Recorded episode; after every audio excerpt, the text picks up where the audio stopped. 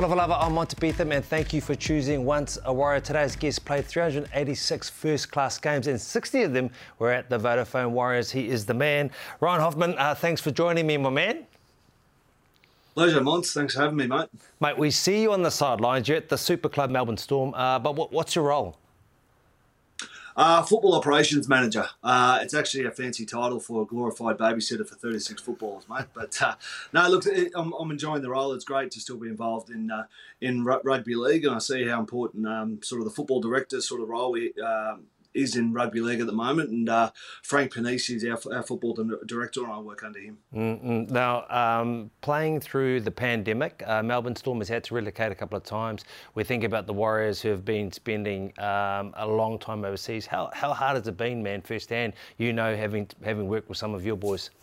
Yeah, look, 2020 was a big year, obviously, with a lot of the changes, and we packed everything up and moved up to the Sunshine Coast. We got told we'd be there for 2 weeks, ended up staying 5 months. I'm sure the Warriors fans, players certainly understand all that. Look, we did go through some tough times with families and people moving, but to be honest, it's a spit in the ocean compared to what the Warriors have sort of gone through. I remember when I spoke to the guys in 2020 after we played them, me, Cameron and Mooks went in the locker room and just to sort of thank them for what they're doing. And I got really emotional. Like, it really hit me hard because I knew quite a lot of those boys, and I knew how important home was to them, and I know how important playing for the Warriors at home is for them. And it really hit me, and the sacrifice they were making. Then it was a nice touching post from you during the week where you had a similar shot when you were walking down a particular driveway to the number 2 training field, and then you showed this current crop. Nice post. You still got a soft spot for the club? Oh, 100%. 100%. I absolutely loved my time at the Warriors. I really did. I love the people, love the fans.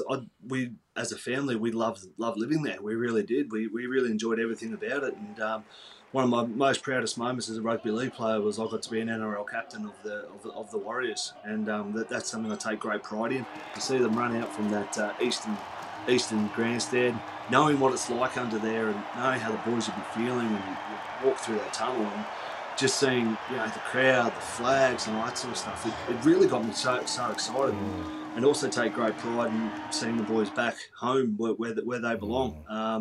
You know, I'm Warrior 195, and no one's ever going to be 195. That's my personal number. That's my connection to that great club, and also to the country as well. So I take great pride in that. Mate, that'll probably be why a lot of the fans have still got a soft spot for you, but also for some of these moves.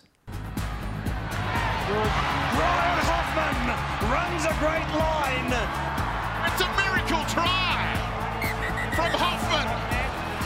Touchdown! Who saw that coming? Hoffman's got them all. Hoffman, great offload.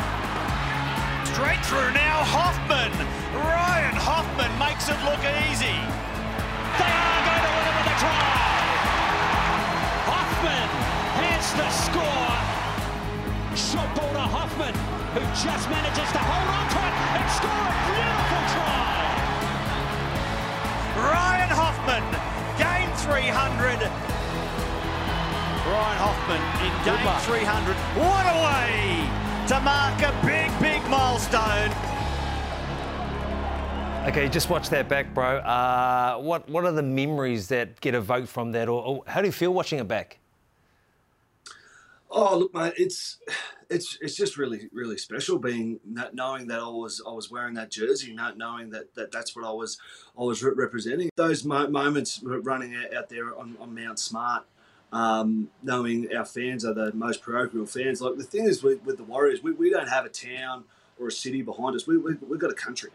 We had a whole country sort of behind us, and I got to play with some fantastic players. I class Simon Mannering, and certainly the top 5 players that I've ever played with. Wow. I've been fortunate enough to play with some great players. So to be able to say I was a teammate of arguably, you know, New Zealand's greatest ever player was something really special. And I love playing with Tommy Leuluai. Love playing with Tommy Leuluai. Like, I loved him as a mate. Loved him as a rugby league player.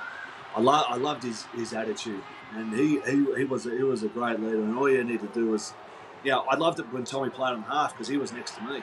Yeah. So I knew no one's running at Tommy. No, he'd send him straight to their backside. So I knew I had an easy day because you know, normally you get the forwards trying to beeline the half, and you know, no one's beelining Tommy Leuluai, so I really enjoyed having him next to me. You mentioned Simon Mannering without me even going there. What made him so good? You mentioned top five players. Man, you've played with a hell of a lot of good players in your time. Mm. The thing with Simon is that he wasn't an athlete. He was a footballer. Mm. So he wasn't 10 foot tall. He wasn't ball-proof. Wasn't throwing weights around the gym. Wasn't running the house down. He was an out-and-out rugby league player. Like that's like it was like Cameron Smith in that regard. Cameron Smith wasn't an athlete. He was a footballer. And Simon Mannering was the exact same. His body was built to play rugby league, and he did it better than anyone else. And when you get footballers over athletes, you know footballers, they're going to be there for you in those moments. I think sometimes rugby league sort of fans and rugby league pundits and recruiters get a bit too focused on, you know, the bloke that's 10 foot tall and runs 110 flat. You need to also have those footballers there, those footballers that always seem to put themselves in the right place at the right time. And that's what Simon did. You know, Simon Mannering's working hard from the inside and putting kick pressure on in the first minute. He's doing the same thing in the 79th minute after making 50 tackles. Like those, they're tough players, and they're the inspirational players, and they're the players that, you know, set a tone for the club. And you know, you don't get success without having those sort of players leading the way. You've played pretty much finals football in your whole career at the Storm. You won premierships there. You've always been amongst the best. So how did it happen, and why else did you want to come? Yeah, I came. I was off contract in 2014, and Melbourne had an offer. It was okay, and then out of nowhere the Warriors came along, and I hadn't really considered it. Melbourne could only offer me 2 years. The Warriors offered me 3. So there was that part of it, but it was also you want to be a part of something special. You want to be a part of the first thing. You want to be, you know, you want to be part of the first. You want to create something yourself. And I was also I wanted to be a part of New Zealand. I've got a bit of history with New Zealand. I lived in Wellington when I was a kid for 2 years, so New Zealand wasn't foreign to me. And I was actually living in New Zealand when the Warriors first started, '95. I was living here. I remember watching on TV that first game against Brisbane. So I sort of had a bit of a, I wouldn't say infinity with the Warriors, but I sort of knew where they started, knew where they're from, and there was an excitement there of something new that I wanted to be a part of. What got me really, sort of got the tingles going was the Nines. Yeah. Playing in the Auckland Nines actually for the Warriors. I played previously with the Storm, and to run out there for that first Nines game, I think we had the PowerShell jersey on, and you know, the roar of the crowd at Eden Park. You know, like it's, you know, the pinnacle of sport in New Zealand. To run out there and they're all cheering for you for once was pretty good. And I think I managed to score my first touch too in the Nines, so it was really special. I could see what the potential is there in New Zealand, because the Warriors become successful and become the club everyone wants them to be, in the club they should be. They would be the strongest rugby club in the world. Like, I'm not talking rugby union, I'm talking rugby league and rugby union. Yeah, unfortunately I did leave with the job not done, and that's a regret I have. I didn't complete my task. When we think about the clubs you came from and the success you had to what you were trying to do here, in that time you were there, what was the difference in terms of the Warriors club versus obviously Melbourne and also versus Wigan, in terms of maybe perhaps not quite being there? Yeah, look, the thing that I noticed was under Craig has been at the Melbourne Storm for 20 years. So his culture and his beliefs and what he has, it's just been ingrained in the joint. Unfortunately, so it happened the Warriors. I saw a thing the other day, they've had 9 coaches since 2010. And it's very hard to be able to create a culture and an identity. And that's when I first got there with Cappy. I knew we weren't going to make the New Zealand Warriors the Melbourne Storm, because that's not the players we had. That wasn't right. What works in the Melbourne Storm works for them. It doesn't necessarily work for everyone else. But I wanted to bring the high standards and the attention to detail to what we had in Melbourne, because I believe that's how we sort of started to build a culture. And I thought we really started to do that in 2015. Come to Origin time that year, after the last Origin, we're sitting 4th. In 2015, we beat Melbourne in Auckland, and Friendy threw that ball between his legs. But unfortunately, we just didn't have the finish off at the end of the year, and we missed out of the 8. But it was there. It was there. It really was, and But the trick is backing up and doing it again. Yeah, absolutely. Again and again and again. And I suppose it's that culture that just gets ingrained in the players from having one coach there for so long. And unfortunately for a lot of the guys, they've had to reset so many times. It was always going to be a bit of a grind to get those standards there. Yeah, we had some good leaders over my time there at the Warriors with Simon, Jake Lilliman, obviously Rog and Tommy and all that sort of stuff. But unfortunately for a lot of those guys, they weren't on the paddock. So having during those 3 years I was there, we lost Dodge for the year, we lost Tommy for the year.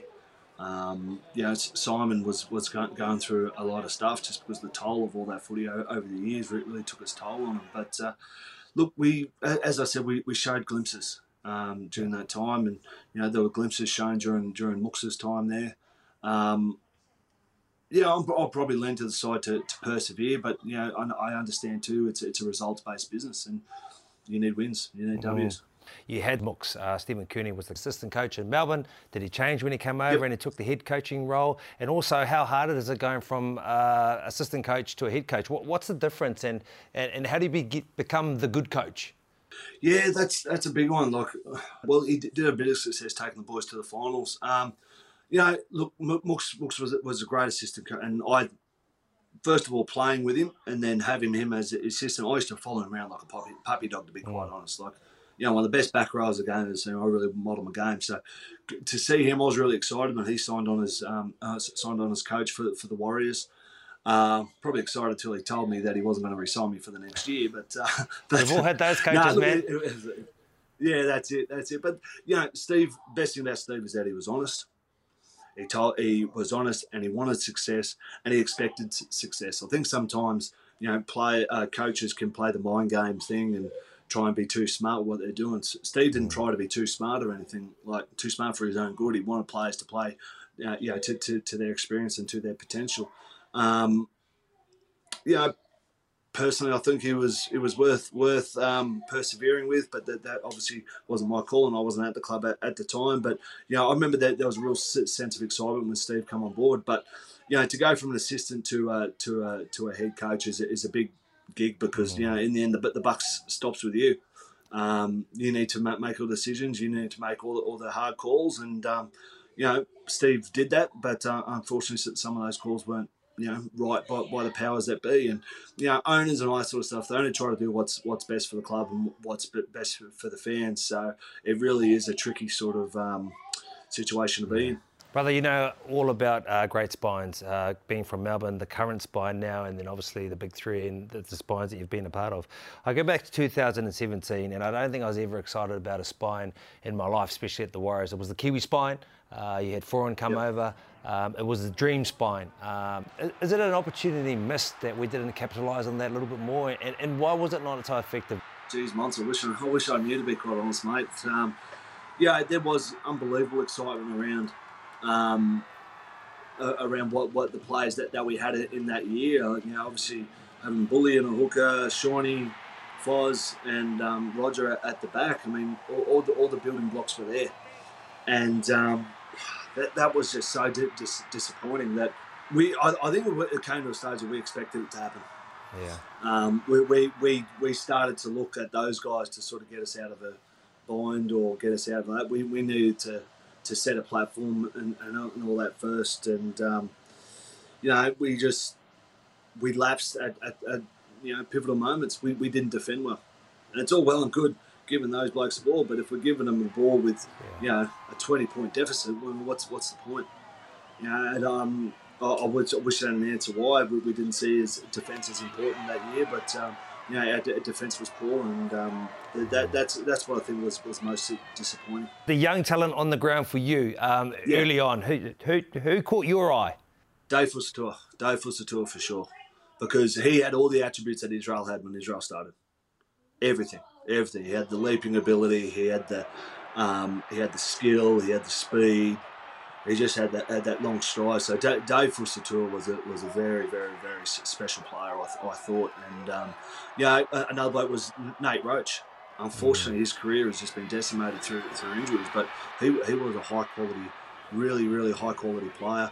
I mean, that shows how cruel this game really is. Like Nate Roach and Ben Henry, two of the best trainers, the best attitude and the most skillful players, and had just had a want to win and want to compete, and they just had their careers cut short due to no fault of their own. And that's how cruel that this game is. You know, Ben Henry should be a 20-game test player, to be quite honest. He had that skill with, you know, playing the back row or playing in the centres.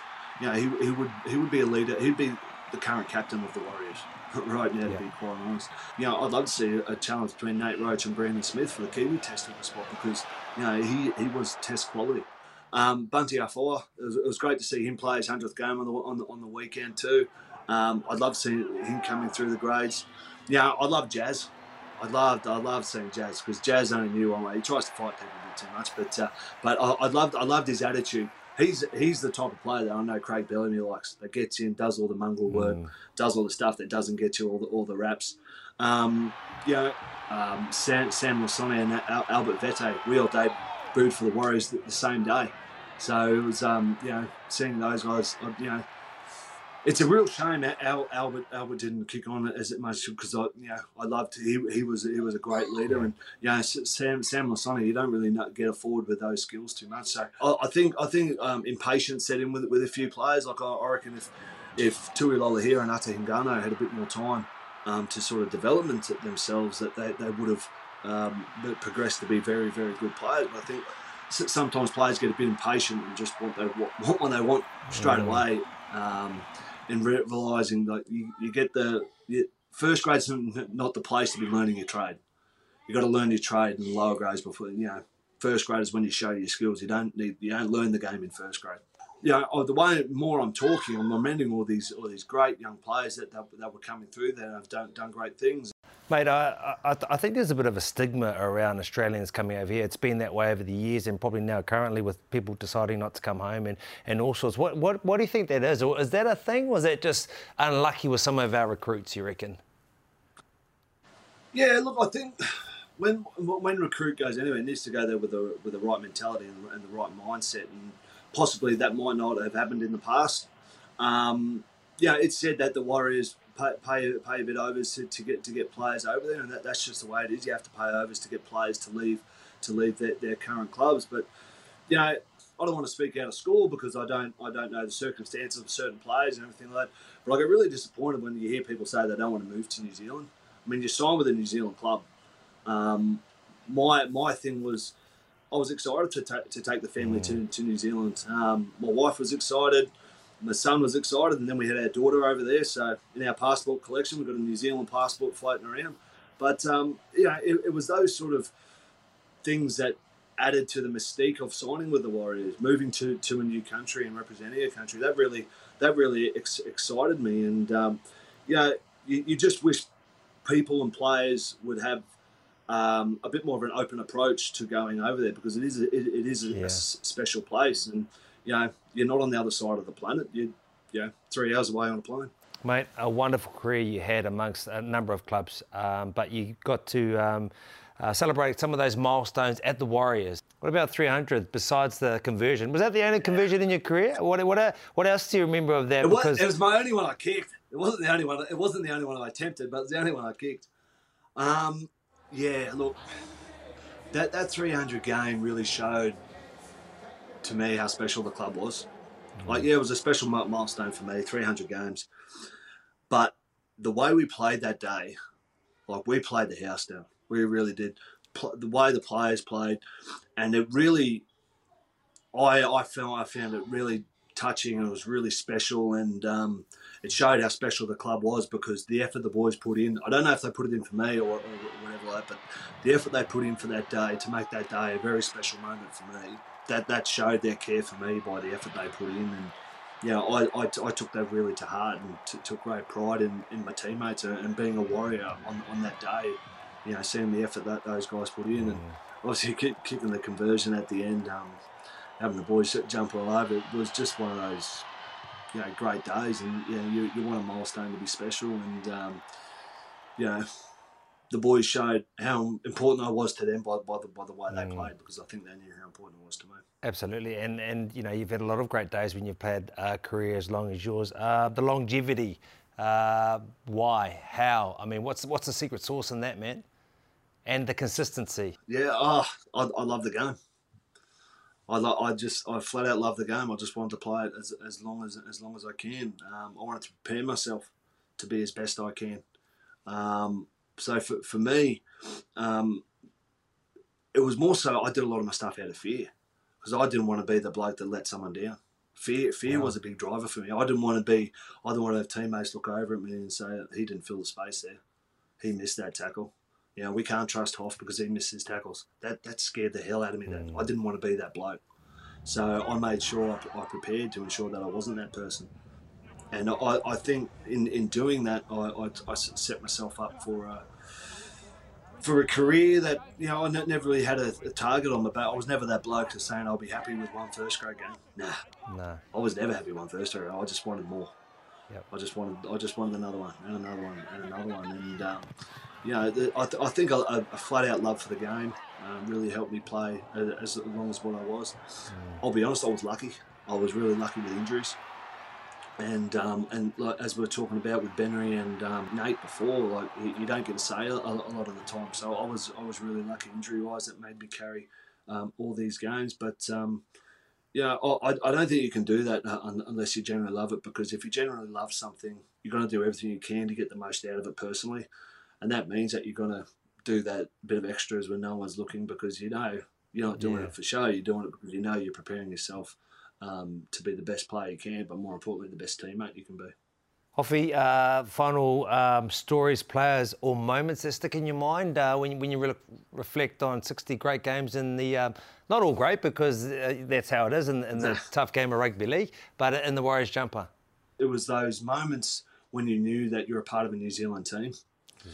You know, like I'd love sort of warming up and you know, they do the Pukana cam and all that sort of stuff. And I took a great little sort of, this is cool. I'm part of a club that does that. I'm part of a club that loves its heritage and loves its culture and all that sort of stuff. So I really took a lot of luck, obviously not being Māori or Polynesian myself.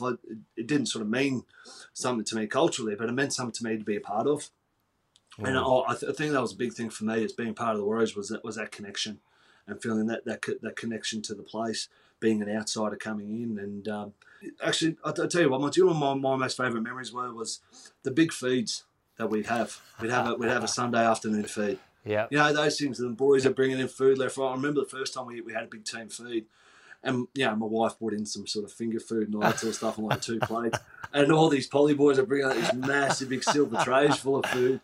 We're like, holy, okay, now we know where it. But those sort of things, like they're some of my most fond moments, being a part of the Warriors and just the people being involved. And I think we got a great sort of thing at that. We got going at the end, and it was going around and seeing the fans and high fiving the fans and doing all those sort of stuff after the game, because you know, rain, hail, or shine, we had definitely a lot of rain and hail during the times there. Like they turn out, because they love rugby league. Ryan, once a Warrior, always a Warrior, and we thank you for being such a great Warrior and a Warrior captain, my man.